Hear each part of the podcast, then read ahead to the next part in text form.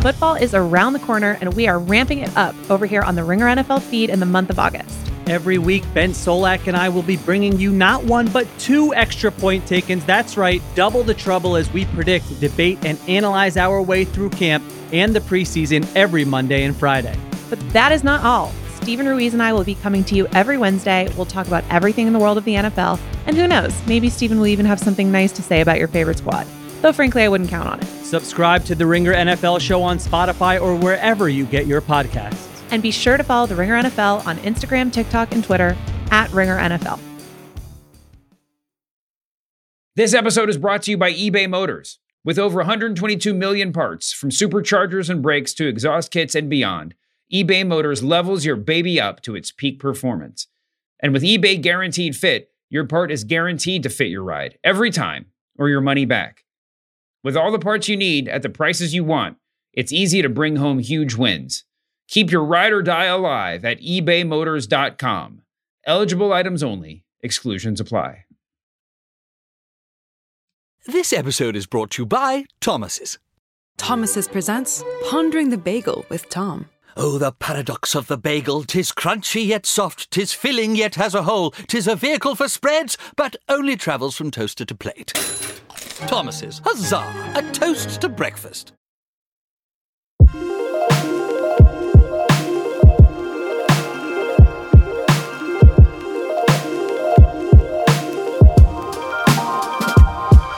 Welcome to the Ringer Wrestling Show Heels Recap, Season 2, Episode 6, Appearances. Ben and I are going to talk a little bit, and then Ben has an interview with the episode's director, Pete Segal, after we talk. So stick around for that. Ben, how you doing today? Well, I sound like this, which is not ideal. I'm uh, still dealing with some voice issues. This hoarseness is not because I'm still choked up from the end of this Heels episode, although that's not to say that I'm not. No, no, you're missing the pro wrestling part here. You should just scream through it, channel the hoarseness. Eventually, your voice will just get stuck like that. Yeah. And you can make millions of dollars. The condemned voice going for sure today, or just the general Jack promo voice in every conversation. Ben, we have uh, a couple of times this season talked, I had a little, had a little uh, a rubric called the card right? A, a, a, a, subhead in the rest in the in the show layout. The card is how we rank all of the characters in terms of being main eventers, mid carders, or jobbers. I just bring that up to say the ghost of Tom Spade has made a roaring comeback on the card for one night only. We got Tom Spade in the main event. Two different versions of him. This was a crazy episode of the show. It was mm-hmm. like what uh two thirds flashback, and there were two different time periods of flashback. Yep. Um, a lot of different actors, and incredibly, incredibly just like heart wrenching in many different ways. Uh, sort of like parallel lives, you know, thing going on between Duffy wrestling back in the what would that be? Like the the the nineties? Yeah, mid nineties, because uh, we got wall to wall OJ coverage. So I oh right, was, OJ was the big ninety five anchor. Yeah, and and and today, uh, in both cases, uh, Duffy looking being looked at by the big leagues trying to snap him up. In mm-hmm. the past, it was Tom King Spade, Jack and Ace's dad. Now it's obviously Jack and Ace uh, talking to Continuum and Brooks Rizzo and then you know it goes all the way through till the end. I mean, there's no reason to, to tiptoe around this. How that how Duffy's continual financial troubles and the relationship between Wild Bill and Tom Spade led directly to Tom's suicide, which is the sort of you know launching point of this entire show.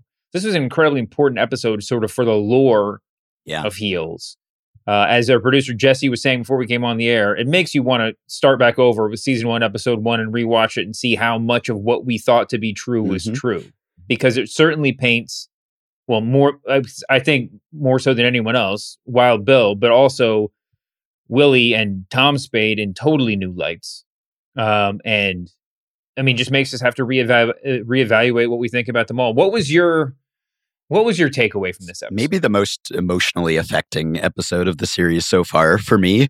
I was impressed mm-hmm. by just how ambitious the format was with these parallel timelines and some intersecting, overlapping events. And just in terms of how it was constructed, last week we talked about how there was more in ring action than there typically is. We were essentially spectators at the crossover FWD DWL show for the last 10 to 15 minutes of that episode. This week, no in ring action whatsoever. And yet it felt like a climax of sorts, even though it was a flashback. It was multiple flashbacks. And we've seen Tom's actual suicide in a flashback, and we've seen the immediate aftermath of his suicide in a different flashback.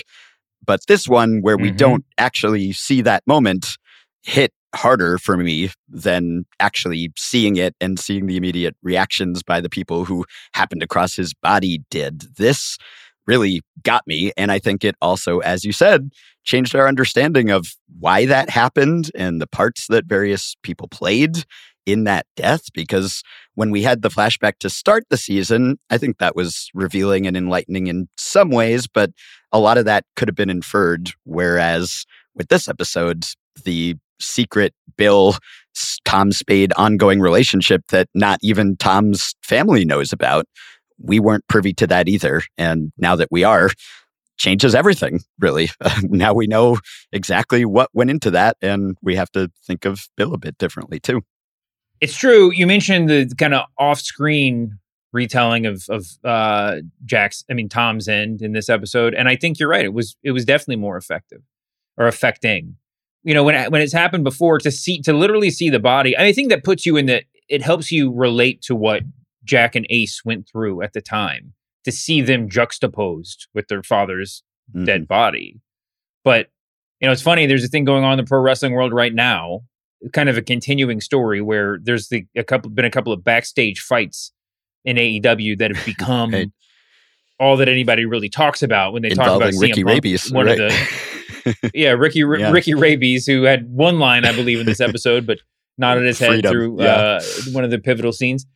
But you know, we kind of joke around like the most exciting matches happen off screen, right? They happen backstage with nobody. wa- You know, we were none of the fans can see it. But there is a real like narrative component to this because your mind like tr- can't answer the question that it asks itself, right? Like you don't have the closure that a pro wrestling match does when you don't see it. And I think there is something really evocative and more powerful about experiencing Tom's death in the way that Wild Bill in this case experienced it, which is wait a second, I just saw him. What Right. are you talking about?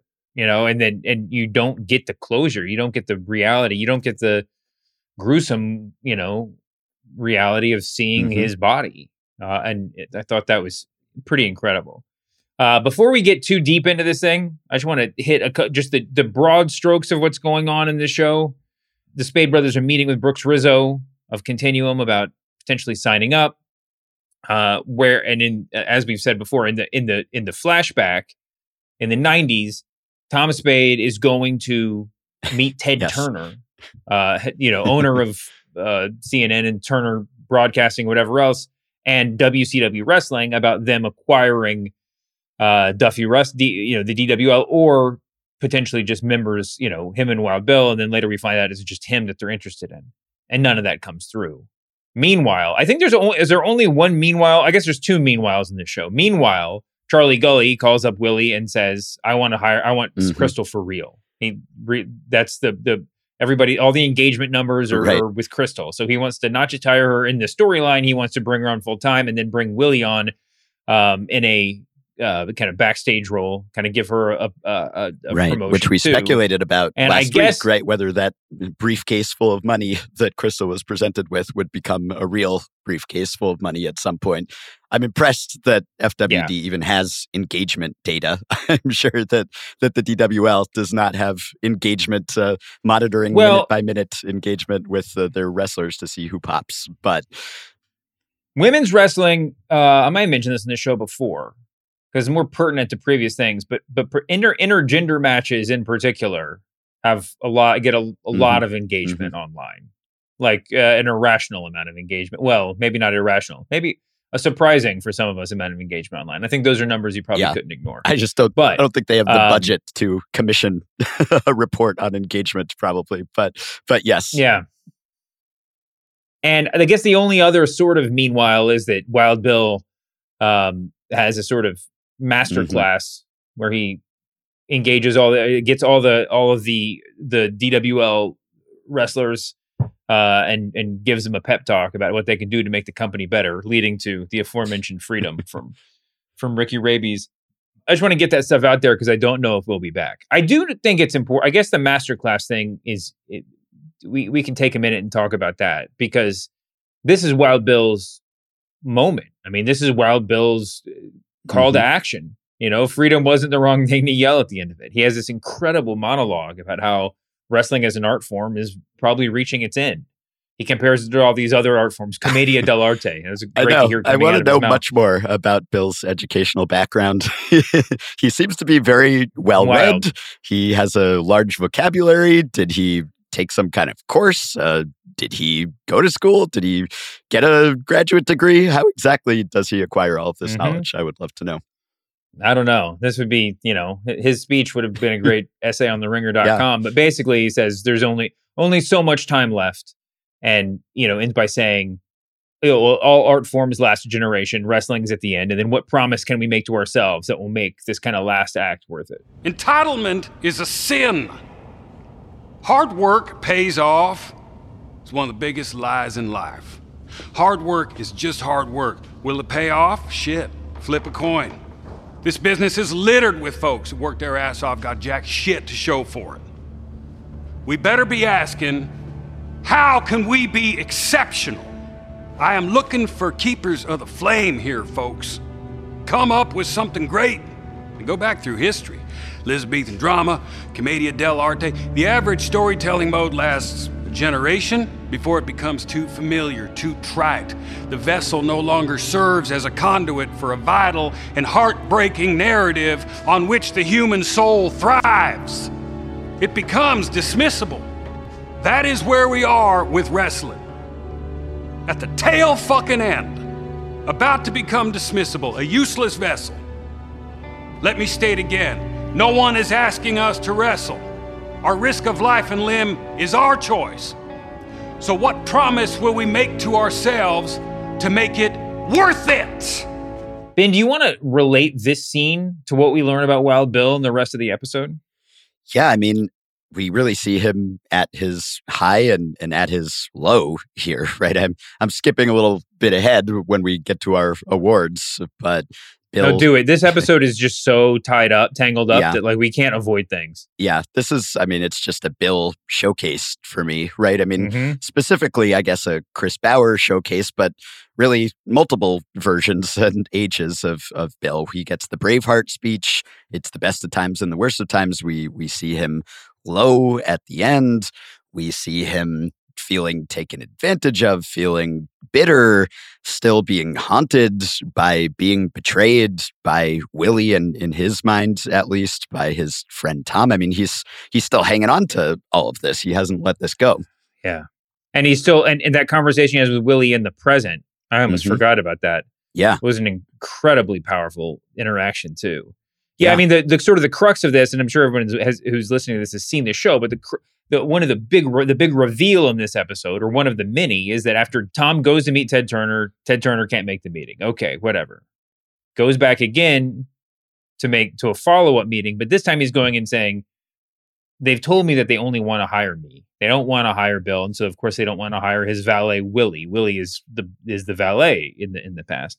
And he goes up, and then Ted Turner doesn't want to meet him again, and so he's just like, "Forget this. I'm out of here." we'll call WWF. We'll we'll do this on our own. We're just, I'm not going to deal with this. So he betrays Bill by basically like not well, first of all, by going and signing, being willing to sign without him, but second of all, by flubbing the whole opportunity uh, because of his pride. Then he says, out of anger, after this, after his, after a conversation with Bill, like Willie's my valet now, and Willie was like, yeah, and Willie goes along with it. So they both sort of like turn on Wild Bill and I think we're, you know, that's what leads him to going out on his own, to signing with WWF and and disappearing um, from Duffy for a long time. Yeah, my read on that was that it was Willie's idea to jump ship to change horses because we see her just for a second. We don't actually see her ask, but when he's leaving for the meeting, Tom, that is, we see young Willie say, Tom, wait, right? And then there's sort of this pregnant pause, and then there's a, a, scene change.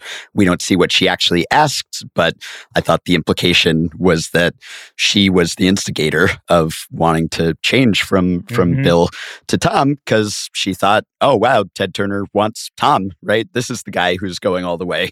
So I need to hitch my horse to him instead even though she's in a relationship with Bill, right? And I think there's still lingering bitterness and guilt about that, obviously. And it's kind of a, a two pronged betrayal. And yeah. it's interesting that in the last conversation between Tom and Bill, we see that Bill says, Thank you, essentially, for for giving me that push, that motivation, that chip on my shoulder, right? Because you two thought I was the one who wasn't going to make it.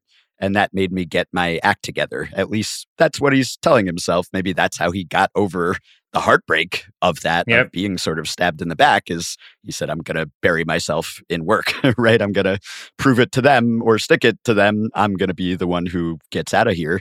And he made good on that. But obviously, it did not do away with the demons and the ghosts that are still haunting him about that switcheroo my only hangup with this episode is that we had different actors playing these characters for so much of it, and the actors playing the younger versions of them were great.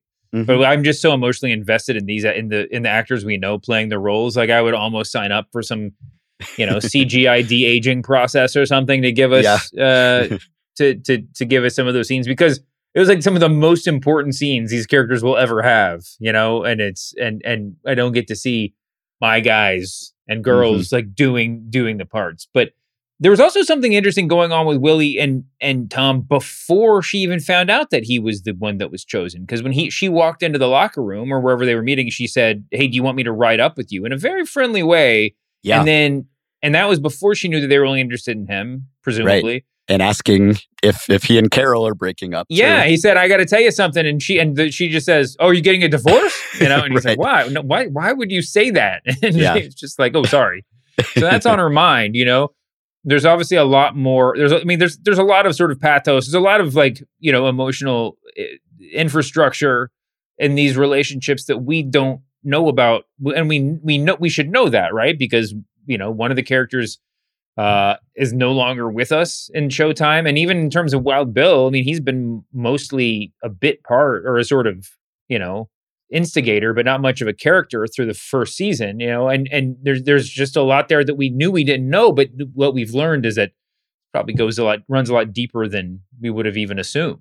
Mm-hmm. And I've been clamoring for the Willie flashback. So even though this is a, a joint flashback, I'm glad we got this and it filled in a little bit of the backstory of her whole relationship with these guys. There's just, as Bill says, a lot of deja vu happening today. You have history yeah. repeating itself. Obviously, the meeting with Brooks juxtaposed with the meeting with Ted Turner and the betrayal of Wild Bill juxtaposed with the possible betrayal of Jack when there's the conversation about leaving for FWD and and then there are some other little resonances too right there's the the chant of WCW at the beginning and the chant mm-hmm. of DWL at the end decades oh, later yeah. and I think maybe there's a repeated line in there somewhere. That's how things go sometimes. So, so there's a lot of just callbacks and and it's kind of poignant because there's a, a line where uh, Tom says it's a terrible business, and Willie says doesn't have to be. And that was in the past, I think, and arguably still a terrible business in some ways in the future. Certainly financially, it's not on solid footing, but also there's still backstabbing going on and oh, there's oh, still all this interpersonal drama. So things have improved in some ways, but also not in other ways. Obviously, Tom ended up killing himself. So it is still sort of a terrible business in, in some ways, even though she says it doesn't have to be. I think the question is does it? Maybe it does. This episode is brought to you by eBay Motors. Passion, drive, and patience. The formula for winning championships is also what keeps your ride or die alive. eBay Motors has everything you need to maintain your vehicle and level it up to peak performance superchargers, roof racks, exhaust kits, LED highlights, and more. Whether you're into speed, power, or style, eBay Motors has you covered. With over 122 million parts for your number one ride or die, you'll always find exactly what you're looking for. And with eBay Guaranteed Fit, your part is guaranteed to fit your ride every time or your money back. Because with eBay Motors, you're burning rubber, not cash. With all the parts you need at the prices you want, it's easy to make your car the MVP and bring home huge wins. Keep your ride or die alive at ebaymotors.com. Eligible items only, exclusions apply. Let's talk a little bit about Tom's last days. In the second, this flashback two, um, where the characters are played by their current actors. Let's just put it that way. This is just in the relatively recent past. Um, actually, it's right before season one opened, which is what? How far are we from Tom's suicide in show terms? Ace said he died last year. Yeah, I think it's in about this a year. episode, but yeah, but it's it's it's it always is shorter than you realize. Yes. watching the show. Um, Duffy DWL needs money to keep going, so Jack makes what is apparently a very regular pilgrimage to go see Wild Bill and ask him for some money. Although he won't, doesn't tell his wife or anyone else that he's doing this, right? Mhm. So he goes, he goes and and uh, says he's looking at talking to some investors. He ends up going to visit Bill on the set of what's the movie called? Is it Heaven Will Wait? Heaven Heaven forbid. heaven forbid um which is a you know highway to heaven style tough actor playing angel lifetime original movie it felt like um and they talk and they have a good night out and then you know there's a great moment where there's a pause and bill just said kind of grins and says you can't even bring yourself to ask me this time can you You can't even ask it this time, can you? After the previous asks. Two decades on the road and in the ring. Two decades. And this chicken wing dinner might be the best performance of my life. Pretending like we're still pals. We ain't. Hey, sweetheart. I brought a pen.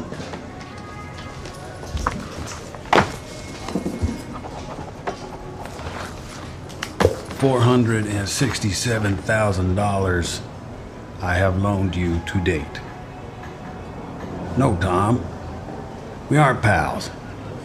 I'm an ATM. Once every year and a half, two years or so, I get a text or a call, I gotta fire up the kayfabe, make like my best friend didn't break my fucking heart just so I can give him 50 grand I'll never see back.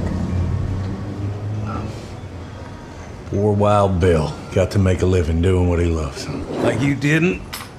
Not for fucking millions of dollars. And whose fault is that? Cause it sure as shit isn't mine. How's I supposed to vouch for you, Bill? You're a clown who talks about his dick all the time. You are a dick all the time. Oh, so it's my fault then. Is that what you want to hear? It's my fault. I shit the bed. I fucked it all up. And you're a rock star. Bravo. Don't give me that self loathing crap. You've got a family. Carol and those boys. You got the life. It's not everything we thought it would be. Yeah, well, the alternative is exactly what we always knew it'd be. So Wild Bill cuts Tom the check, says next time just call my accountant. It's easier that way. Uh, To- Tom leaves and calls home and says the investor said yes. You know, we get we, we're okay. We're solvent for a little while, and then the next thing. Oh, and then rewrites the script for Heaven Forbid to give to and improves upon it uh, immensely, apparently, and and uh, Bill cuts that you know cuts that promo does that model does the new monologue that that Tom wrote and everybody's awed by it Yep. and then he comes home from his hotel to get word from from Tom's wife that Tom has committed suicide and also you know incidentally fuck you for not helping him which he did but she just doesn't know that Right. And and he can't divulge that to defend himself because Tom asked him not to tell, right? And there's a, a moment where he he's about to say, I, I just saw him, right? He he starts to say, I just, Yeah. I just, right? But either he doesn't get it out or he realizes just in time that he can't say that because it would give away why he was seeing him. But Yeah. In fact, he's been quite generous to a friend who either screwed him over or was willing to, right? I mean, he's into him for half a million bucks now that he knows he's not going to get back, even though it's technically a loan. And he's willing to keep paying out, right? And it's such a, a tough scene to see them there sitting at the bar. And we know that these are men, the spades, who, who are not particularly open with their emotions. And you see Bill talking about how much he's making for this kind of trashy movie, right? And maybe there's some part of him that is gloating a little bit, like, hey, I made it and this is chump change to me. But I think he also pities Tom. And Tom knows that he's being pitied and he hates that because he's a proud man. And they have this whole exchange where they're talking about who has it better, right? And Tom has the family. But as we've seen, Tom's family life is not particularly happy these days, right? It's awful quiet at home. The kids are no longer kids, they're out of the house. Carol and Tom don't have the greatest relationship.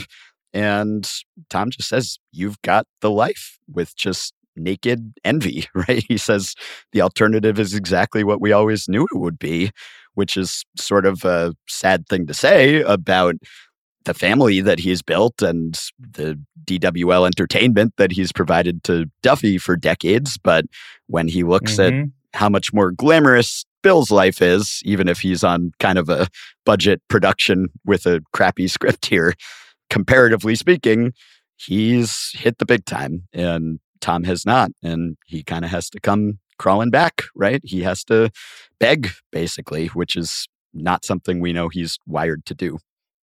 No, I mean it's his inability, his, his unwillingness to do that that sort of set the course for his life, right? I mean, he, he did he he wouldn't grovel or the way that's the way he would have perceived it to Ted mm-hmm. Turner. Mm-hmm. Yeah, and so he obviously never got in with WWE, and you know, just the big time never came for him, and now he has to do it to survive.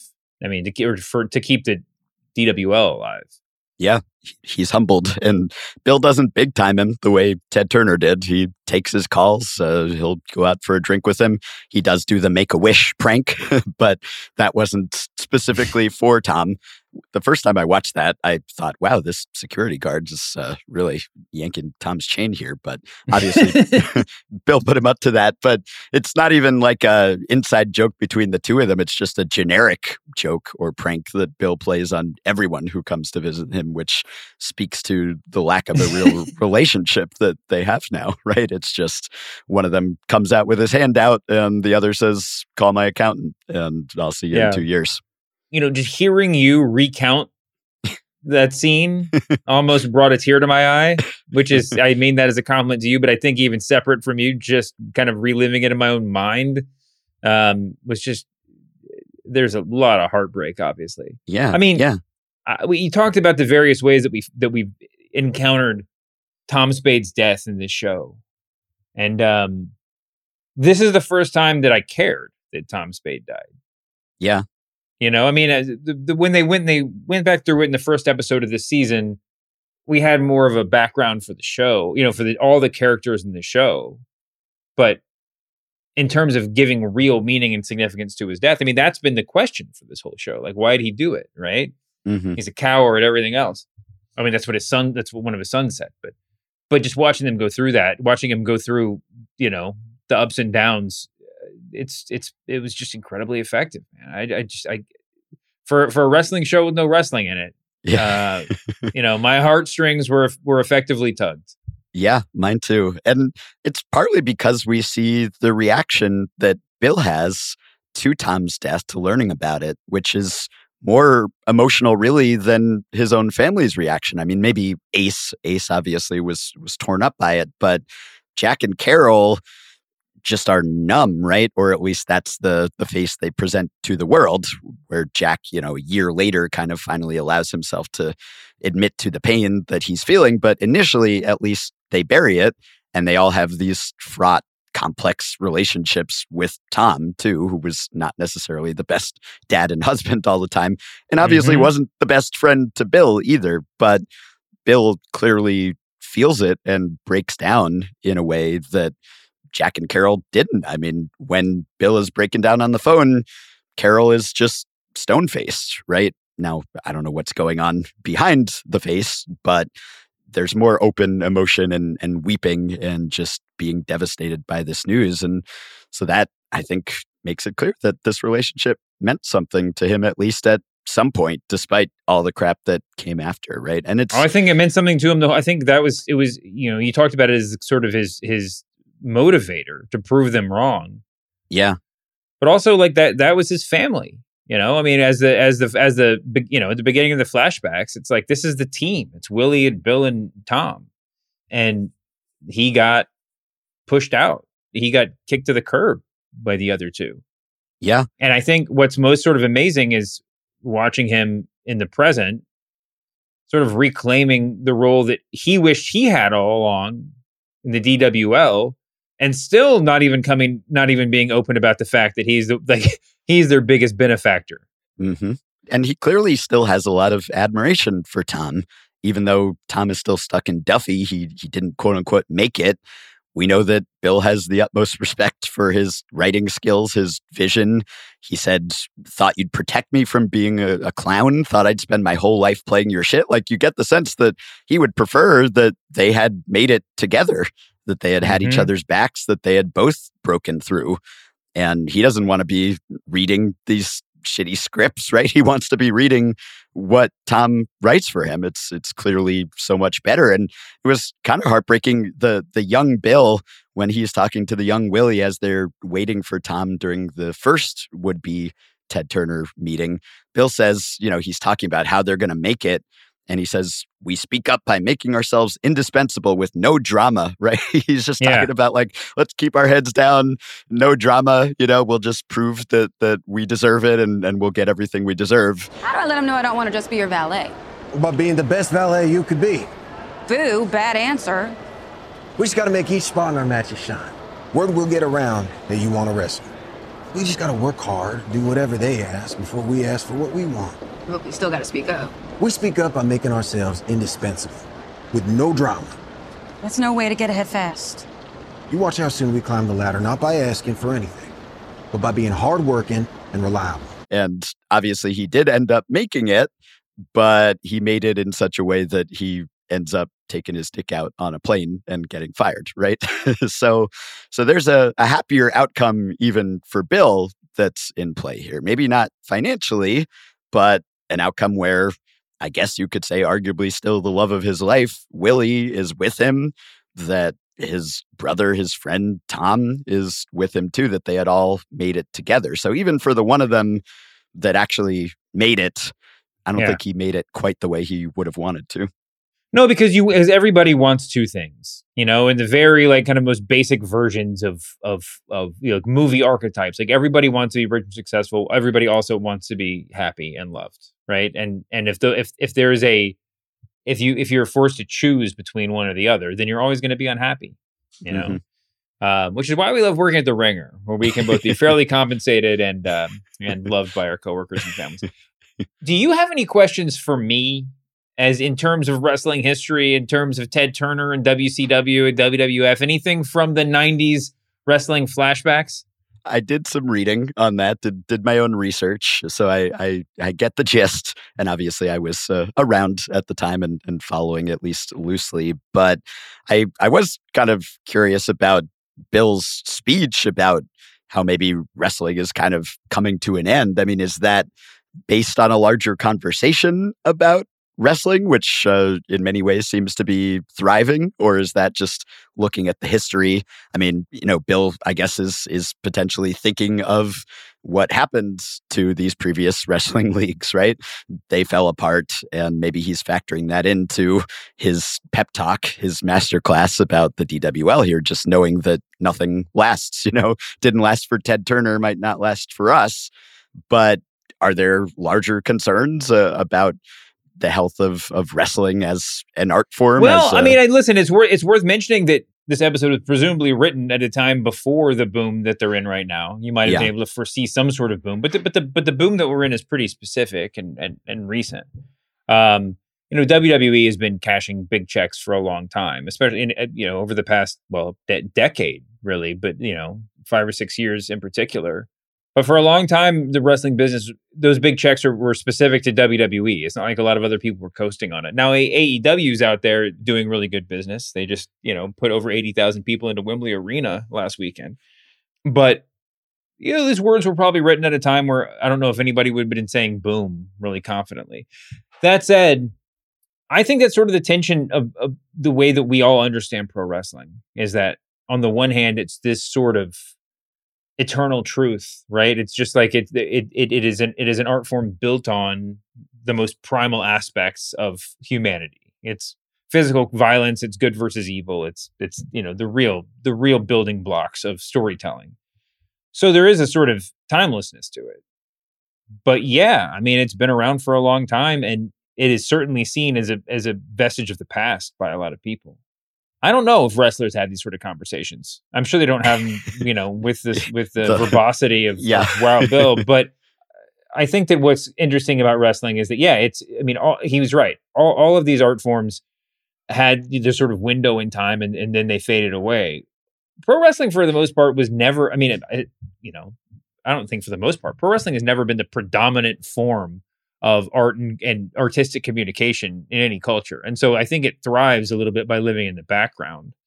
But, you know, if WWE went under, if you know whatever, if if if we're if we're if we come if we get down to three or four or five major media conglomerates and all of them just decide unilaterally we don't like wrestling, could wrestling just disappear? Yeah, I mean it could it could start dwindling pretty quickly. So I guess mm-hmm. that's always a potential. But mm-hmm. I'll keep podcasting about wrestling in whatever form it, it exists in, even if it's only in if even if it's only in Starz dramas, you know, for yes. the, for, for the uh the rest of my life. Yes, I'm here for as many seasons of this series as they want to make. Jessie, did you have any notes on this episode? Before we get into the awards, is there anything that you wanted to say? What are they doing to Diego? They're messing up Diego. He's. I feel like after I didn't bring season, you in just for this, but I'm glad that you said it because it that was, was my first thought. Yeah, because like last the last episode, they brought him down just to bring him back up. Before that, it was him getting, being mad because he didn't know about the condemned appearance, and then now today he's getting called out by a podcast, and that's where they left it. Like it was in the very beginning. Uh, they they were listening to a podcast that was talking about like the swerve of the week, and it was Crystal joining Florida Dystopia. And then at the end, it was like, oh, what about Diego Cottonmouth? Where is he? He's nowhere to be seen. And he's just shown there being like, I'm doing all like the behind the scenes work, but not getting enough credit for it. Essentially, again, starting over his whole like arc this season. Yeah. Well, I mean, I presume we're going somewhere with him. Everybody mm-hmm. took a back seat, including Crystal, including what I mean, if aside from the four people this episode focused on, um, everybody was taking a back seat this week. Even Ace took a back seat this week, coming off a main event performance last week where he his entire role was just looking like an idiot and saying the wrong things in the meeting with Brooks Rizzo. But I thought it was important. You know, in pro wrestling, they often say it's more important to be a heel than it is to be a baby face in terms of getting the crowd into it, right? Uh, and sometimes to, to get that big finish in the end, you got to look bad. You got to show some ass. You got to get beat down the week before you get your big victory over the heel. It was important that they talked about him on that podcast. It was important that there was somebody saying, "Where the hell? What the hell are they doing with Diego?" In the episode where you could say, "What the hell are they doing with Diego?" Because I think that sort of calls the shot that he's going to get get his shine back uh, next week or the week after. Yeah, and at least he has his name in the Wild Bill and Diego Cottonmouth podcast, which, as mm-hmm. we know, mm-hmm. is a huge hit. But I'm glad you mentioned Ace because he doesn't get a lot of screen time here. Love that he shows up for the business meeting with Continuum in full condemned regalia. But also, and the moment, I, by the way, the moment where he should have realized how ridiculous ridiculous it was, he says, "Oh, damn!" and and you expect him to be like, yeah. Like, this is not what I should be wearing. It's like I forgot the crown. right. not should I button this robe? Should I should I put a t-shirt on? Should I take yeah, yeah my makeup off? No, no, I forgot the crown. Should this Damn. more elaborate. Yeah. But I did appreciate his little manifesto at the start about examining his unexamined life and mm-hmm. how he doesn't want to wing it anymore. Yeah, he's making a vision board. Carol, of course, is uh, not very supportive, just concerned about her her table being damaged. But but I support you, Ace, and uh, your your philosophical epiphany here. So I appreciated that. A couple other very minor things. We do get sort of uh, potentially post-coital morning after Bobby Pin and Crystal cuddling Mhm. and and podcast listening scene here. We have still really yet to see them actually hook up in the way that Ace and Crystal did in some scenes, right? We have not seen them in the act. It is obviously implied here. We have uh, we've seen them make out, so we're being discreet here. But you know, it's only fair that uh, at some point they get the the full steamy sex scene here to, Bobby to gets his full three count. yeah. Yeah. Gets the pin. Yeah. To consummate this uh, relationship on screen. And just a, a couple other little things. There were two very minor things that that sort of threw me. One was one line, and I, I never really nitpick with this show because it very rarely gives me the opportunity to. But there's one line after the meeting with Continuum at the very end when Jack comes out to tell everyone how it went.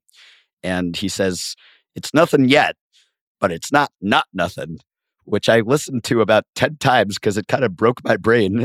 I'm, I'm pretty sure that line doesn't actually make sense as written and said because it's not not nothing means it's nothing. So he's saying it's nothing yet, but it's nothing. so something went went a little awry there with that one. So that stood out to me.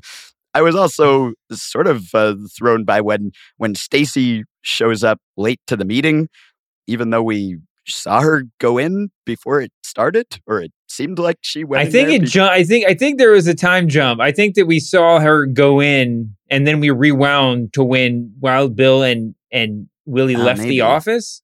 Yeah. That took that that car that was strange too. It's like we Yeah, thought she That's was in how I took it too, but it was kind of a strange placement of it. Yeah, and and a more substantive note, just the the rewrite on the script at the end when Tom wrote those lines in this place is made of pure love, but if you love something, you can hurt it and it can hurt you purely. When Mhm. he's writing that, I don't know if he had already resolved to do what he was going to do, but hard not to read that as maybe just sort of a summation of his life and his wrestling career and the DWL, right? Which is Uh-huh. made of love. They've certainly invested a lot of love into that, but if you love something, you can hurt it and it can hurt you. And clearly there's a, a lot of hurt going back and forth both ways, right? So the the final line there in, in Wild Bill's Oscar reel, just because this is heaven doesn't mean it can't be hell. Obviously, the ring and the DWL, it's it's been both of those things at various times, and it ended up being more the latter for King Spade, unfortunately. Yeah, I mean, as far as we know, Tom Spade's only kind of suicide note was writing to Jack to take care of Ace, right? Yeah, so this is much more of a suicide note, really, than Yeah. the one he left his family. That's strange. I mean, and not like I understand like his obligation not to say anything about their relate. Wild Bill's you know promise not to say anything, but you think he could also you think he it's it's not outside of bounds to be like, hey, he rewrote some of the stuff that I was said on this in this t- made for TV movie mo- shortly the day before he died. Maybe you guys could get something out of this. yeah I don't know. Maybe we'll get there. Maybe we'll get to see. Maybe episode eight will just be heaven forbid. then that's it. Massive revi- residual check just pours in and, and bails out the DWL of all of its financial issues. Yeah. And, and also, one little touch I, I appreciated when Bill asks Willie to wait to start drinking before the meeting. You know, he just puts his hand over the, the cup and says, wait, right? Which, again, like there's so much baggage and history between these two, but they both wrestled literally and figuratively with their demons and they've both been at the bottom of a glass and i guess they're they're kind of both helping each other stay Yeah. sober this is a big moment right? So even though there's a lot of bitterness i mean it's it's tough to be around your ex every day in the workplace especially if there's all this uh, unburied unresolved issues right? And still there's a, a tenderness there you know? Certainly sometimes bill lashes out as he did last season and sometimes he can be very hurtful but there's a, a lot of love there probably in both directions just because these two have been through so much and put each other through so much. And I also liked Willie's line. Sometimes people get so comfortable with the building, they get scared of the getting, right? Which oh is god, that was great. great line. There's all the friends that I've made here. You know, everything that we're building together.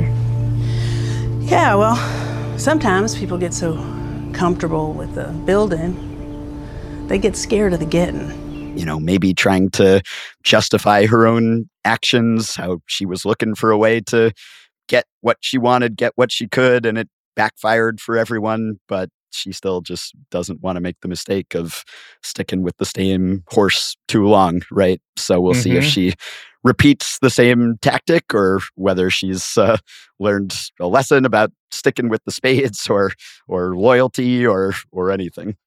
Well, when when they leave the the meeting room, when Jack and Ace are about to meet with Brooks Rizzo, Willie and, and Bill walk out, and Willie says, "Here we go again." One of the one of the the least artful lines that I'll ever write down from this show, but it was it's poignant because this is it's a it's an echo of what Bill and Willie went through with Tom and Ted Turner all those years before, and you know we known that fr- from the beginning that this show is about Jack Spade trying to be his dad without making the same mistakes as his dad.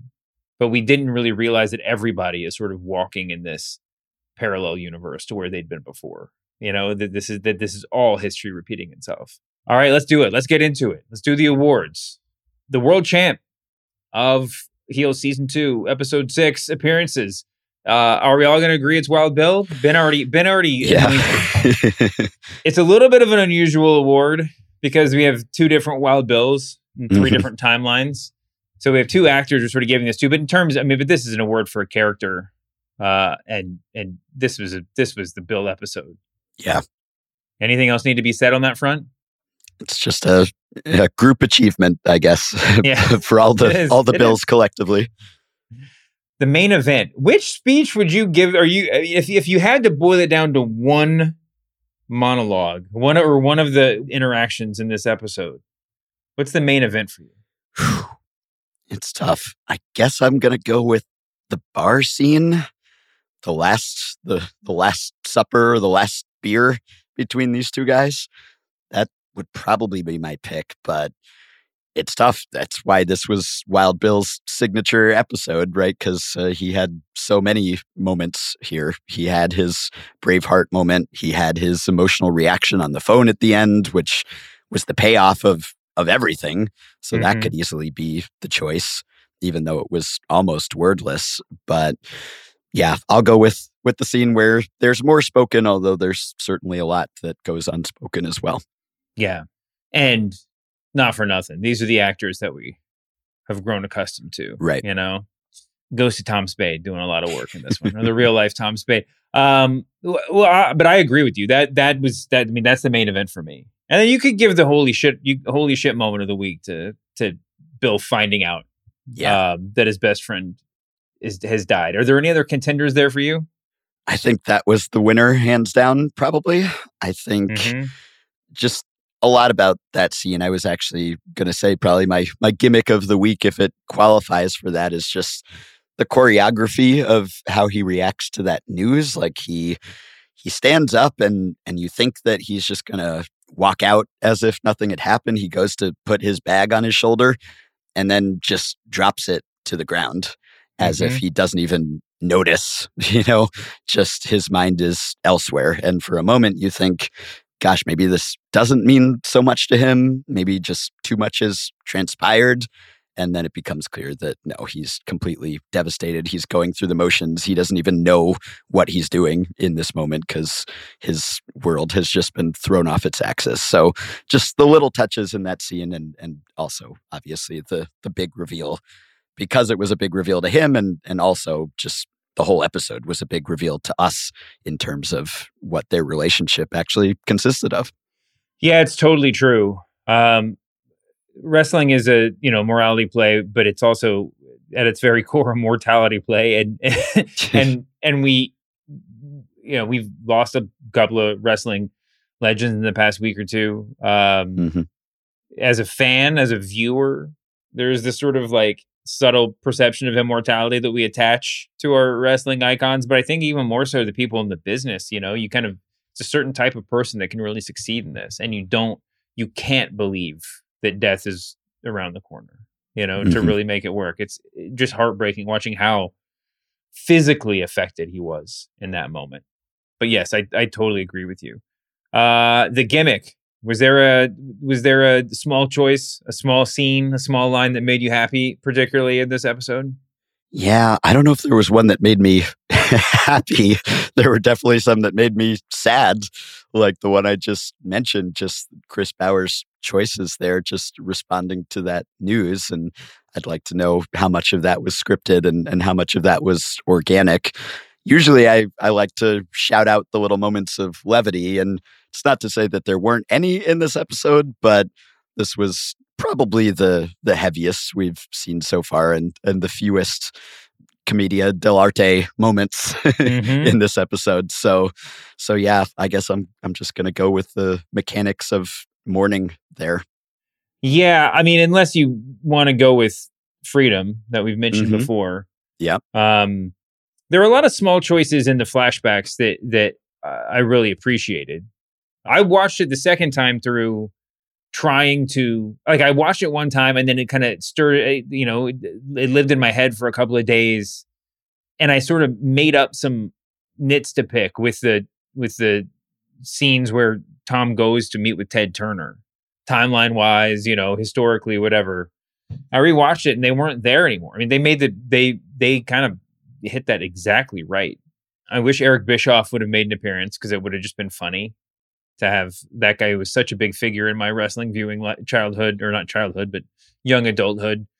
But I, I thought it was that part. That part to me was just so well done to bring in such a red herring like. I don't even, that's not even the right word, but just this like this screwball out of nowhere plot point, you know, where it's just like, oh yeah, we're going to tie this in to the most pivotal moment in modern pro wrestling history and say a bunch of names that really matter in the broader wrestling world. You're just like, really? And they pulled it off. That was really cool. I think to me, if I the one other little moment I want to shout out, I don't even know if this can be categorized, was we haven't really talked about Willie a lot in this episode, but the conversation she has with Crystal about Crystal potentially jumping ship to go to to um, FWD was certainly the most sort of sober, maybe literally, but definitely figuratively, that we've seen Willie in the entire show, where it's not arch, it's not kind of inward looking. Crystal says, So you tell me I should do it? And, and Willie says, I don't know what I would do if I were you. I just want you to know that, like, you have an opportunity. And yeah, that wa- watching her kind of take the first steps in that direction of evolution, I think, have been, as was it bears mention.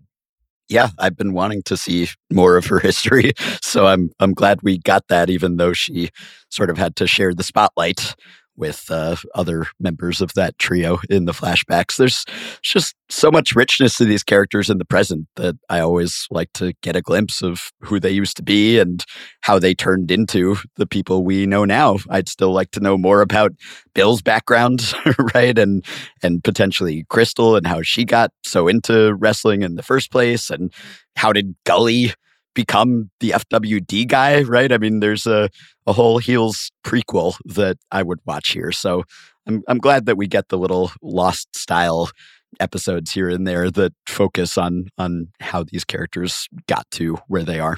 Two questions before we get out of here for you.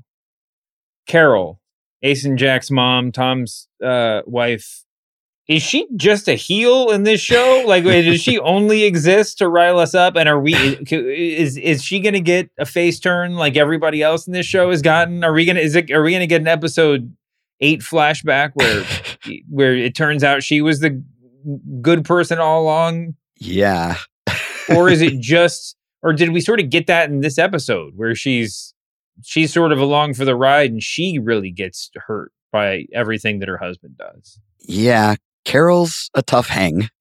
and she was a tough hang, really, you know, mostly when we see her, it's in the wake of her husband's suicide. So you do give a little bit of, of special dispensation and understanding there with everything that she's had to deal with. But boy, she is uh, not the greatest company, which is not to say that she's had it easy either, Mhm. because uh, Tom certainly put her through the wringer financially and probably in other ways as well. And uh, it can't have been easy raising those two boys and devoting your whole life to them. So I understand where she's coming from, but you know, some of the, I guess the the religious uh, zealotry or, or harshness that she shows, as opposed to Stacy's uh, more forgiving religious stance, that obviously is hard on her family as well. So, I mean, there have definitely been moments where we feel sympathy for her, right? Like that conversation back when I guess it was about the one year anniversary of Tom's death and Stacy finally broaches that subject and they they hug it out and Mhm. Carol's talking about how she doesn't know how to drive herself around anymore because she was so dependent on Tom and he was her whole life and she sort of lost who she was as an independent person. I mean, there have definitely been moments where I I feel for her, but it would be nice to see a little bit more compassion at times from her. That's for sure. Yeah. Or compassion from the show to her. I mean, like, I just don't know. It's almost like in another show, I wouldn't even be asking this question. But in a show where everything, where everybody is treated with such, you know, humanity, I'm just like, what am I? Is, is she? what am I missing? When, Yeah. you know, when when am I? When are we gonna get like? She's not portrayed in the best of light.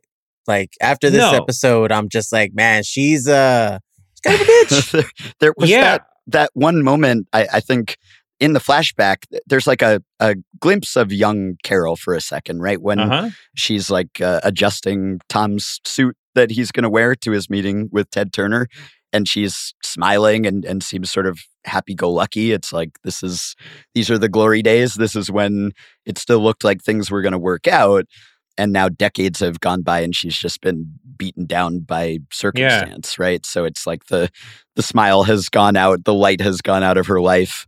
So i guess that's what the show is telling us right? That she was the one who was responsible for raising these boys and they were always living paycheck to paycheck and she was under the impression that tom was too proud to go get help from bill so you can certainly see why she's bitter about the whole thing. I mean, Tom is because his life didn't work Well, out. she was the one raising the boys, and and and now they idolize their dead dad, right? I mean, Yeah, there's right. there's there's a whole lot in there. Yeah. And she's saying, you know, this was not what you promised me, right? I mean, it, it becomes clear that they were on the verge of, of potentially breaking up before he broke them up in the most final way possible, right? So Mhm. so things were not great even before the past year in which things have not been great. Yeah, I want to know how long like that the time frame from when uh Carol told Jack that to the point where he took his life because I feel like this episode just shows like the hours or at least the decisions that went into Jack's head before he finally made the choice to take his life. Right. Yeah. So there's just so much there. Maybe we'll get more of that. That'll be season three, I'm sure. Just a lot, Yeah. we'll have to wait a little bit longer. Last question. And normally I don't mess with this stuff, but the show's the episode is called Appearances. Mm, yeah. There's a lot of components to this, right? I mean, it's we we we learned a whole lot about the characters that we didn't realize. You know, like uh, all the appearances appearances were incredibly deceiving when it came Mhm. to especially Wild Bill, but also Willie and and what we knew about Tom. Um, also, there's the sort of you know getting dressed up for big meetings sort of uh, definition of appearances. But why would you not just call this episode "Deja Vu" or "Here We Go Again" or something? I mean, is it like is it? Do you think it rewrote the history in such a in, in a convincing enough way that this is that that appearances can be deceiving is the real lesson of this episode? Yeah, I think it probably works on multiple levels. I think there's that. There's also just the idea of of keeping up appearances and how Tom was so concerned with preserving some pride, at, at least publicly and with his family, that he just sort of internalized all that pain. You know? oh If yeah, he- you're right. if you he had say that one. if, if he had shared with Carol that he was getting these handouts from Bill, in a way that might have made him feel bad about himself that he wasn't able to sort of support his family independently, but maybe it would have improved their relationship because that's one of the things that she's holding against him is that he's been too proud, she thinks, to go get help from Bill, right? Yeah, and there will, by the way, there will come a point in this season where Jack's going to be too proud to do the right thing for his company, Yeah. to sign on with Continuum or whatever it is, work with uh, FWD, and and and Wild Bill will have the opportunity to tell him like, your Right. dad, you you learned your pride from your dad, but your dad's pride was bullshit. Exactly. know? And and to do that though, he'll have to break Tom's confidence, right? And, Mhm. and his promise not to tell, but he'll do it for the good of his family and his kids. So I think appearances it it works. Probably there are multiple interpretations uh, of that that uh, resonated with me. All right, well, we got two more episodes, right? Two more episodes this season. Yeah. Dude, this has been a hell of a season so far. I just can't. Now the hardest part of every week for me is not pushing play onto the next episode when I when I watch the week's episode. Jessie, Yes. can you sympathize? Jessie's probably out there watching everything though. We don't know. We, No, we, didn't- no, we didn't no. make him take the. I'm- low- I'm the- keeping it up. Good. Yes. I'm I'm I'm not going. I'm keeping up with everyone. I'm not going I ahead. hope our listeners uh, appreciate our self control, our restraint here that we're They gave us all of the episodes. yes. Normally, when you do these sort of things, they like give you four, or they'll have Mhm. like the one that's like they'll have the embargoed one that you can't watch until like the day of, and then that. So there's there are things that keep you keep you honest. And this Yes. one is just all we have is ourselves. Could have binged the whole we are- thing. We're Yes. not very honest people. This episode is brought to you by Jiffy Lube.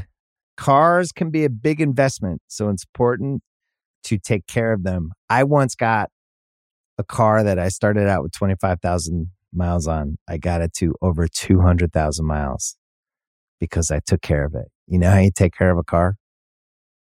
You take care of the maintenance, the oil, the brakes, all that stuff. And if you don't, you can have a car just completely fall apart. When your car needs maintenance, head to Jiffy Lube. They provide automotive excellence at speed. Get your oil change, brakes checked, tons of other multi care services. It's all done by expertly trained technicians who actually care about taking care of you and your car. Jiffy Lube, car more. To find coupons and start an instant online estimate, visit jiffylube.com. This episode is brought to you by Cars.com. When you add your car to your garage on Cars.com, you'll unlock access to real time insights into how much your car is worth. Plus, view its historical and projected value to decide when to sell. So, when the time is right, you can secure an instant offer from a local dealership or sell it yourself on Cars.com. Start tracking your car's value with your garage on Cars.com. And now, let's go to Ben's interview with episode director Pete Segal.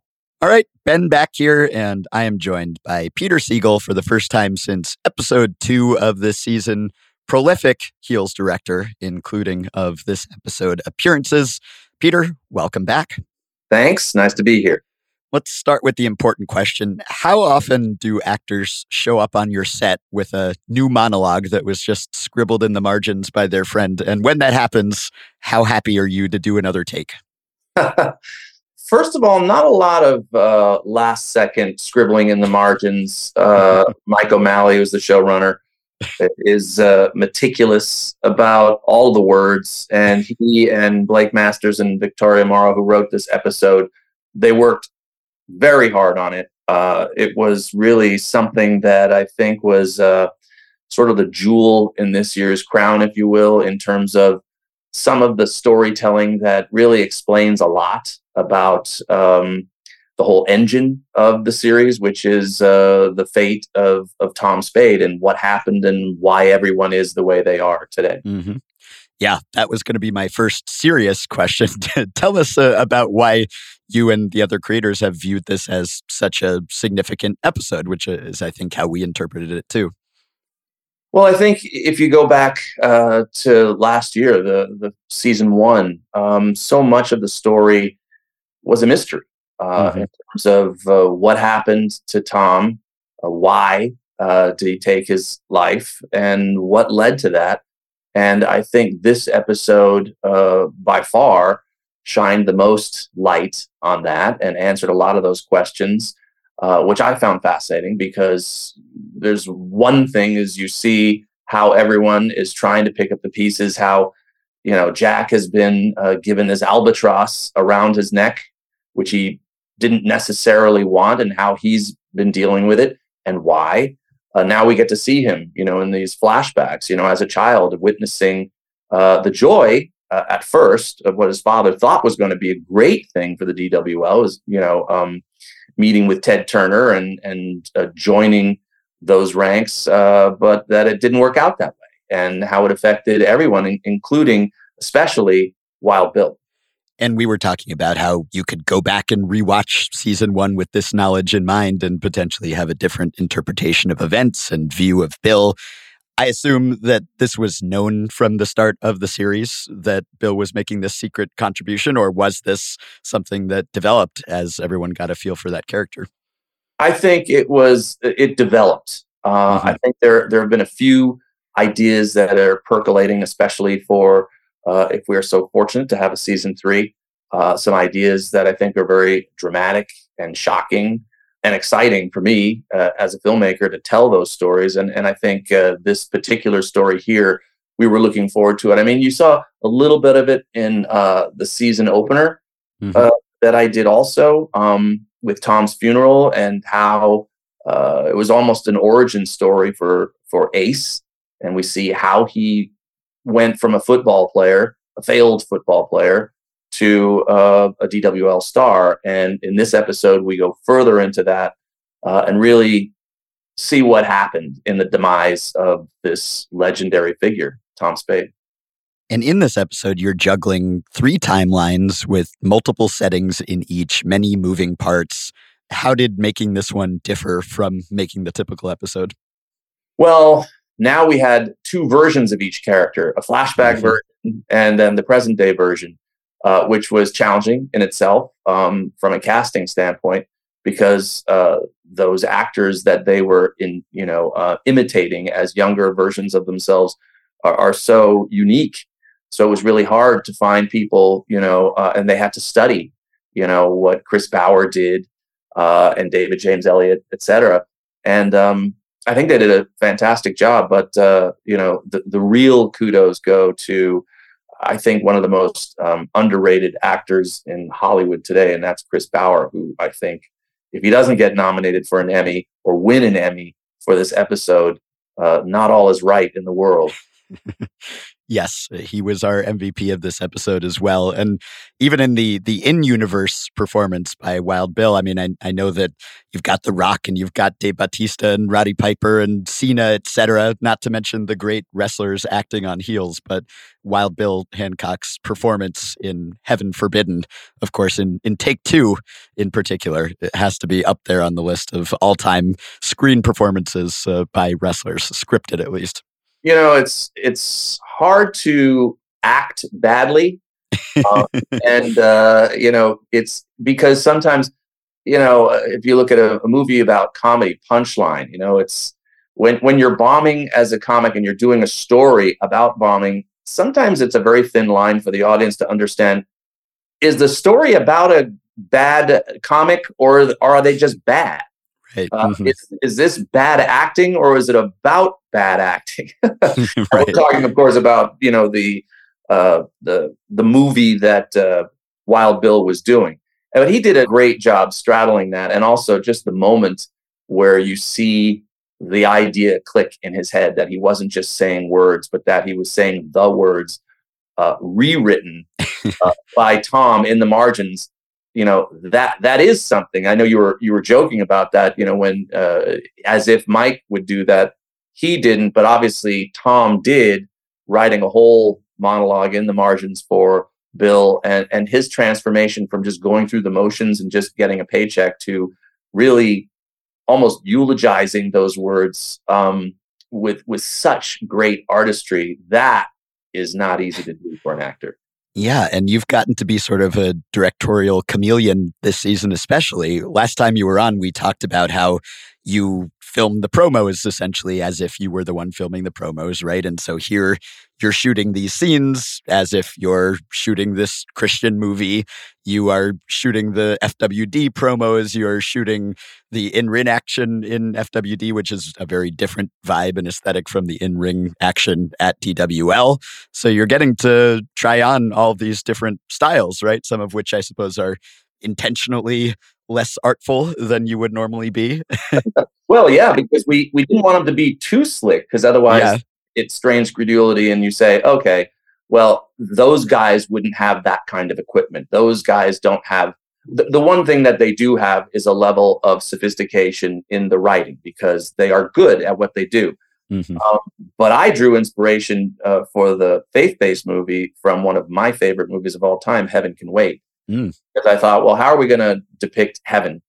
I said, oh, there's no better way than you know what Warren Beatty and Buck Henry did.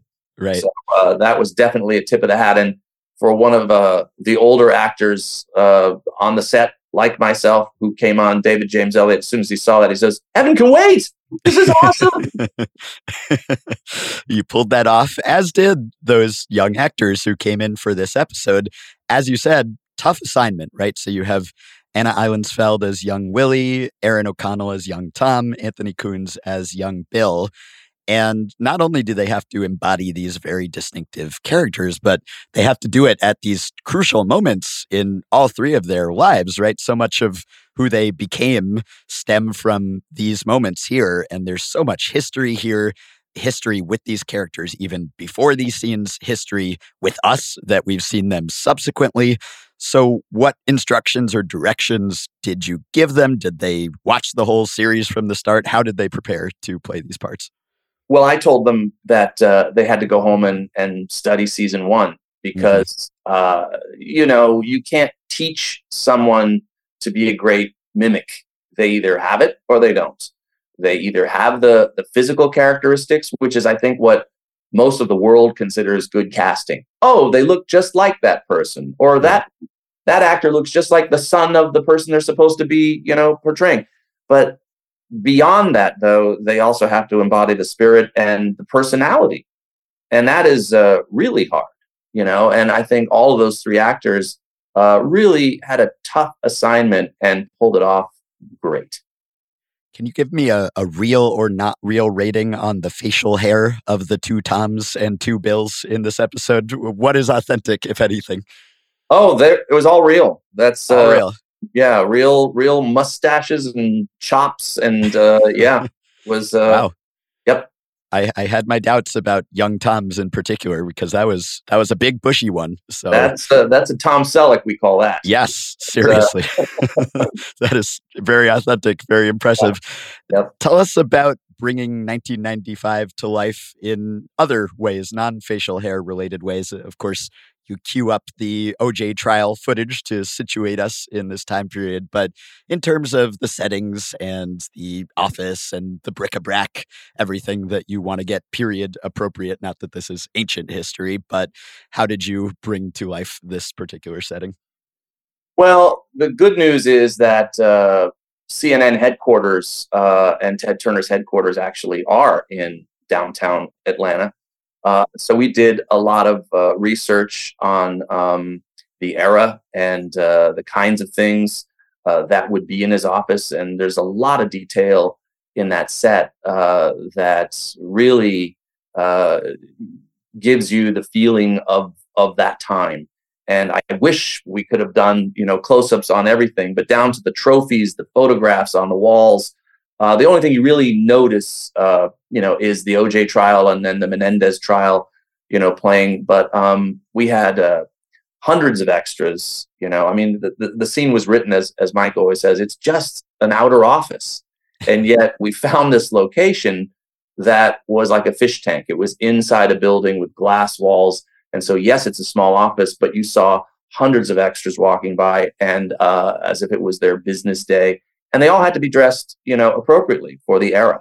And so, um, and yet it's not like it's probably easier to depict the 70s or the 80s with mullets than it is the 90s or the early 2000s because it's kind of generic. It sort of blends in. I mean, I am not the most fashionable guy, so I am still wearing a lot of clothes from that that time period. So it's it's hard for me to discern the difference. But Laura Bauer, our costume designer, did an amazing job, and uh, you know uh, Jeffrey did an amazing job, our our production designer. And so uh, it it was really fun to kind of go back in time.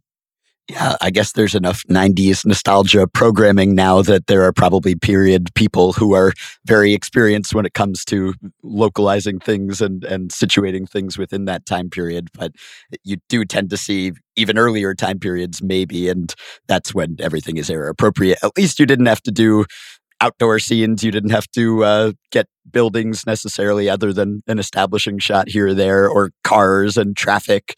That would have introduced a whole new layer of complexity. But but you actually looked at archival footage of Ted Turner's office to to get some sense of what to stick on the shelves there.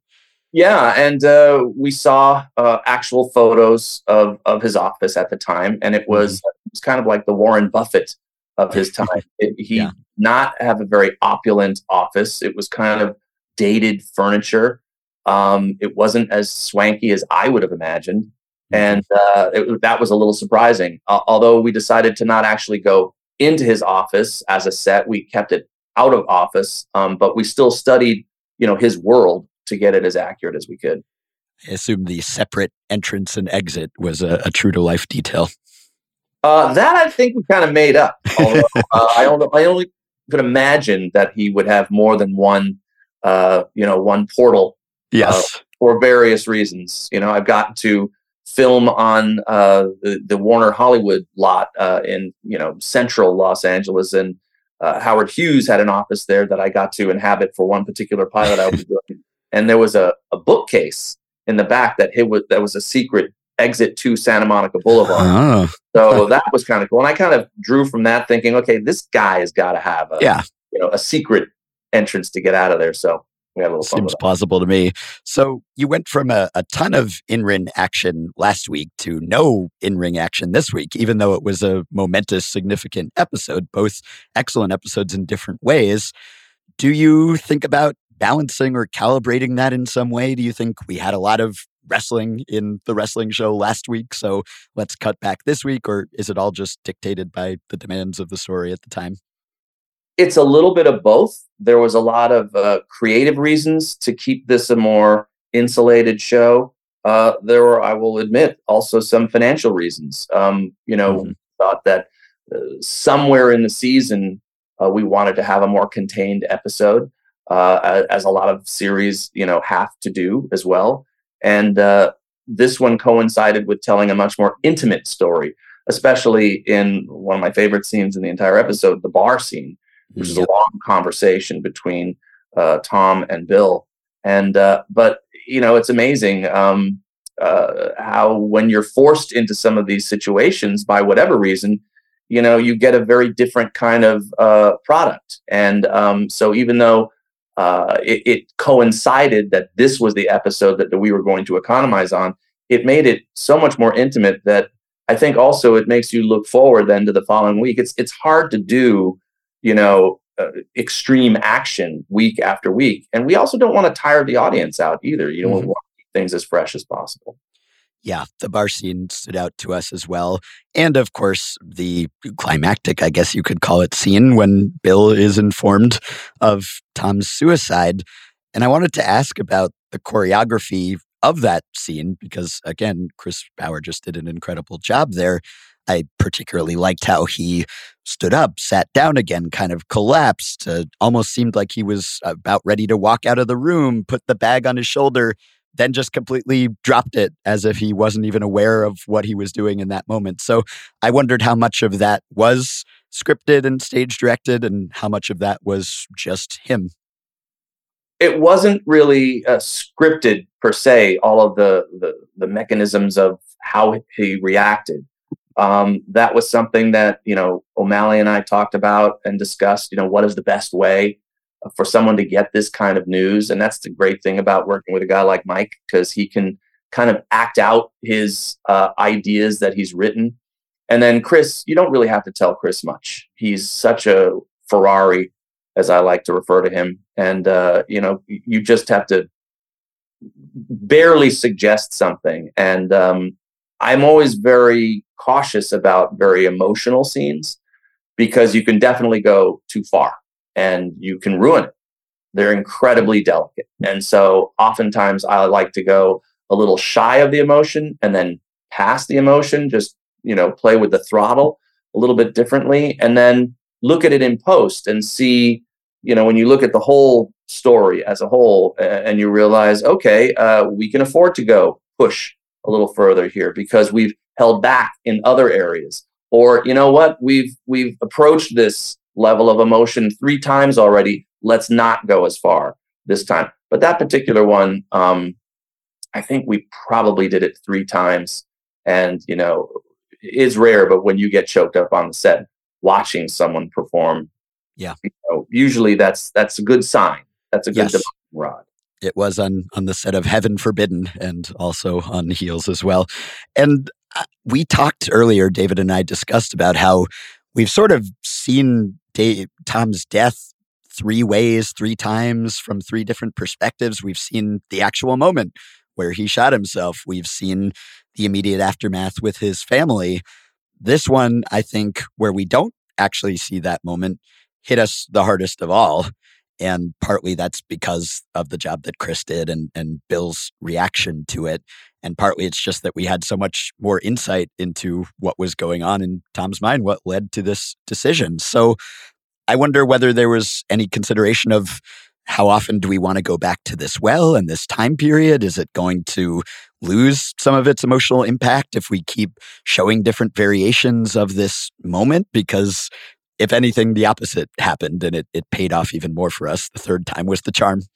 Well, thanks for uh, for recognizing that. And I think Uh, what pops into my head is Rashomon. You know, you can tell the same story from different perspectives and have a whole different understanding of that. And so, like you said, we saw very early on the act itself, but you're not informed as to why. Right. Then we show the aftermath, which is how it really affects the children when, you know, his two sons and wife discovered him.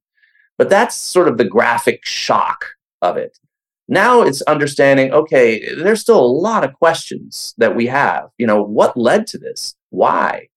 And um, and I think that was what was missing. So we saw the aftermath. We saw in the beginning of this season the funeral, how it affected the town, how they thought the town was just going to fold up, you know, because this was uh, the big um, show. Uh, and how could it possibly go on from here? But we never really saw what led Tom to it. And then just the fact that this season is really chipping away at the mess that he left behind uh, from a business standpoint and how uh, everyone has been harboring secrets. You know, not it- Bill was basically sworn to secrecy. He can't even tell Carol, you know, that he really was a hero and he really did time and time again give money, uh, like an ATM, as he says to Tom, but he can't tell anyone that. Um, so with all this bluster, you think he might be such an asshole that he really didn't even show up, bother to show up to the funeral. But you know that's not true, and that's what was heartbreaking and fascinating. Um, and and the fact that you know to this day uh, in our timeline, Carol just absolutely has a misunderstanding of of what happened, how involved Bill was. I mean, what a cold thing she says to him at the end of this episode. You know, um, basically just letting him twist. And yet, uh, so that all, you know, as you were mentioning before, you know, in the performance of Chris Bauer, all that has to come to the surface. You know, um, biting your tongue, just your your personal devastation with one of your old best friends killing himself, um, and not being able to, you know, talk about it. I mean, that's that's the tragedy of this. Yeah, you can certainly understand Carol's reaction in that scene because, of course, she's just lost her husband that day. And also, she doesn't know about these contributions that Bill has been making. David and I were discussing her character earlier and about how we view her, how we're encouraged to view her by the show this season, whether she's a heel, whether we're supposed to sympathize with her plight and the difficulties she's faced. How do you regard Carol, or how should the audience view her in in your mind? Well, she's a very complicated character as we're Yes. discovering. As we're discovering, because at first you're not sure uh, what lays beneath the surface. But in the flashback from last week, where we see how she uh, whips young Jack with a belt, um, was really, you know, of a different era in Mm-hmm. you know parenting. I mean, you know, uh, our parents, you know, if you're of a certain age, uh, they did take a hand to you. You know, um, we don't do that anymore. Um, but that was, you know, not only taking a hand, but a belt and very severely. And we see how both literally and figuratively it scars Jack. And that was an interesting layer that um, was revealing to me. So, in spite of that, and in spite of how much she was excited in that moment last week about the prospects of the continuation of the business, you also see her absolute hatred for it in this episode and basically blames the business as part of you know her husband's demise not realizing what really was it wasn't the business it was what tom was doing and all of the mess that you know um, uh, financially that drove him to his death Right. I think there have been more moments this season than in season one where the audience has been in the dark a bit, guessing at things that sometimes the characters are aware of. Obviously, in season one, there were moments where nobody knew what was going to happen. Many moments, uh, climaxes of matches where the people involved had no idea what was going to happen from moment to moment. This season, though, there are more scripted moments, I would say, that we're not in on, whether that is Ace as the condemned swooping in at times, or it's the match at FWD where we're not sure exactly what's a work and what's a shoot and what's real and what's not. Or now finding out that we had the wrong idea about Bill all along, though, of course, so did almost everyone else, right? So I wonder how you've kind of conceived of that not wanting the audience to feel like the rug was pulled out from under them or, or that they didn't see certain things coming, but also wanting to maintain that suspense and surprise as if we're in the audience watching one of these matches along with the in universe audience. Well, that's exactly the balance that uh, is a challenge on a show like this because it's not a real sporting event where it is uh, not scripted. It is scripted. So, how do you make it surprising? Last year, twice we broke from the script. Well, we can't keep doing that. We can't just keep throwing the script out. So then it's it's like a, a poker game. You have to keep your cards close to your vest as storytellers.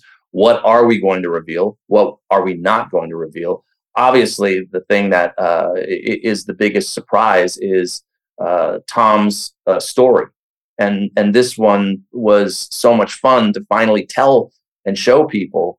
Uh, here's what happened. Here's why um, and we're going to go all the way back you know 25 30 years and and now catch you up. So uh, hopefully in terms of the where when and why of his death that has now been answered. But now we still have yet to explore all of the aftermath. And that is the stuff that's the you know fabergé egg you know what's going to crack? How delicate is are all these lies are just you know just barely supporting each other? And what's really going to happen? And and you know stacy is sort of like our uh, our detective you know figuring this out. And we're not a you know i was watching with my family last week and they were asking me i said does does stacy know what's go- does jack is jack really you know involved in this? Is i said i'm not telling you're gonna have to watch. But um but that's that's the cool part now. So this onion is being you know peeled away as we go And structurally, I think the season has kept us guessing too. Uh, it was sort of a bold decision to come back off the break with a, a primarily flashback premiere, right? And then there are some storylines that we were anticipating. Gosh, Ace might be wandering in the wilderness trying to find himself all season. He is still trying to find himself, but with a vision board now as opposed to hiking dangerously, right? So some things I think were resolved or, or accelerated more than we had expected. And other things, actually, we can take a, a more leisurely approach to this and we can really dig into the backstory and the history here. So you never know what you're going to get in any given Heels episode, what the timeline is going to be, what the format is going to be. And I appreciate that. I'm happy to be surprised. But I wonder whether things were moving around as the season was being broken, whether you were thinking this could go here, this could last longer, how much in motion and in flux the structure was. there were some things that were uh, dictated by several different uh, ingredients with regards to the pandemic still ending, uh, and therefore what we could shoot, where, how, who could be involved. Um, you know, uh, there were some, you know, budgetary issues that all go into the pot. But bottom line is Mike and and Vic Levin and Blake and Victoria, you know, uh, they really plotted it out very meticulously. And uh, barring a couple of small uh, story beats that were adjusted, the main ones which you're talking about uh, were always uh, scripted and planned on on the chessboard, you know, as they are. Is there a character who piques your interest personally that you would like to see the show have time to delve into the history of? I've been jonesing for a Willie flashback episode, which we got here. Obviously, you know what's coming the next couple of weeks, but is there a character who you think there's more to this character and to this story than we've had a chance to show? I hope they get the spotlight at some point. It's interesting uh, how I've got a lot of um, friends and, and neighbors who uh, have, have pointed to uh, Robbie Ramos and his character uh, Diego and said, "I like that guy. You know, what's his story? I want more of him." I didn't necessarily expect that. Last year, I found you know my favorite character was Crystal because she was such an underdog, and I am a sucker for underdogs. Uh, this season, because it was so revealing what was going on with uh, Tom, uh, that I uh, really gravitated towards his story, especially in this particular episode. I'm always fascinated by uh, Willie and Wild Bill and their backstory. Uh, by the way, also very revealing in this episode, you know, their past relationship. I mean, it was hinted Mm-hmm. to before, but, you know, how uh, in love they seemed and how Tom really, you know, kind of absolutely shattered that. Um, that trust that the three of them had as all friends coming up together. Uh, that was that was fascinating uh, and and really fulfilling as a storyteller to get into that. But yeah, I, I would say uh, anytime we can, you know, let any uh, you know smaller character like a Diego rise, uh, I love those possibilities. It used to be that Gully was a smaller character, uh, and he's grown and grown. Um, and you know, I, Mike and I have talked a lot about what is his backstory. Yes. Uh, and you know, uh, did he have any you know mob affiliations? And you know, we talked about a, a whole array of wild things which may never come to fruition, but it's just so rich, and and he's such a dynamic character that uh, he's another one that I would really like to get into. And I think you know, there's going to be some you know, uh, there are some very shocking and interesting things that we're talking about for next season. Gully was one of my picks too. I, I guess for Mike, maybe there's some conflict of interest there. More of me would be great, but uh, but also Well, you know? I have to, I have to just say one thing. I had to beg Mike to take this role. He has joked with me for many many years that of all the movies that I've done, I've never cast him. And so I said, okay, right now, here we go. You're playing Gully because he would read, you know, the character with when anybody else was auditioning, and um, and so we said that, dude, this you're it. You're the guy. And uh, so I think he felt maybe a little guilty, you know, stepping into this role, but I think it's probably his best role that he's ever played. Yeah, and, and a, a different kind of role than I've uh, been accustomed to seeing him often. Right, uh, you see him in The Good Place or Snowpiercer, or he's been in so many things, but often uh, a bit more subdued or restrained than Charlie Gully, which it would be hard not to be more subdued or restrained than Charlie Gully. But No, I, uh, I I am not an actor, but if I was, I would leap at the chance to play Gully. It is just such a great, fun uh, character with so many different sides. Last question, and I always pity people who are asked this because how are you supposed to answer? But we've got two episodes left. It's hard to believe that we're that close to the end of the season. Is there anything you can say to entice us about what is coming up without over revealing uh, what is in store? Well, we're we're on our way to a, a showdown, you know, between the FWD and the DWL, all under the guise of a potential sale. Um, and just like last year with the climax uh, at the state fair, um, fireworks would go off because it doesn't always go as planned. That's all I can tell you. It ain't gonna go as planned. Um, and uh, it's it's pretty it's pretty shocking when when Mike uh, pitched me in one sentence how the season ended. I just said, "Holy shit, really?" and uh, he said, "Yeah." I said, "I love it." Um, so that's about as close as I could come to telling you. Uh, just expect the unexpected, I guess. All right. I'm enticed. I'm hooked. I think you threaded the needle there. Thank you. Great work, as always, Peter Segal, and always a pleasure to talk to you. Hope we get to do it again. Looking forward to finding out what made you say, holy shit. And thank you for your time today. You got it, my friend. We'll see you next time. Thank you to Pete Segal. Thank you, Ben, for that incredible interview. You want to get your plugs in on the way out? Sure, you can read me covering Ahsoka every week and listen to me covering Ahsoka. I don't always sound like this. Hopefully, by next week, I'll be back to sounding like my usual self. But that's my my main coverage right now. So you can find it at theringer.com and on the Ringerverse and House of R podcast feeds. Uh, thank you so much for doing this as always, Ben. Thank you, Jessie Lopez, our producer. Um, thank you guys all for listening to this. You can find me here and on the press box all over the Ringer Wrestling Show feed. Um, be, listen, be sure to listen to all of the great shows there. We got some more shows, um, more exciting stuff coming up very soon. So keep watching this space. And thank you to Heels for giving us so much enjoyment uh, uh, every week. This is if this is just the most fun show. Uh, anyway, thanks as always. We'll see you back here next Friday night.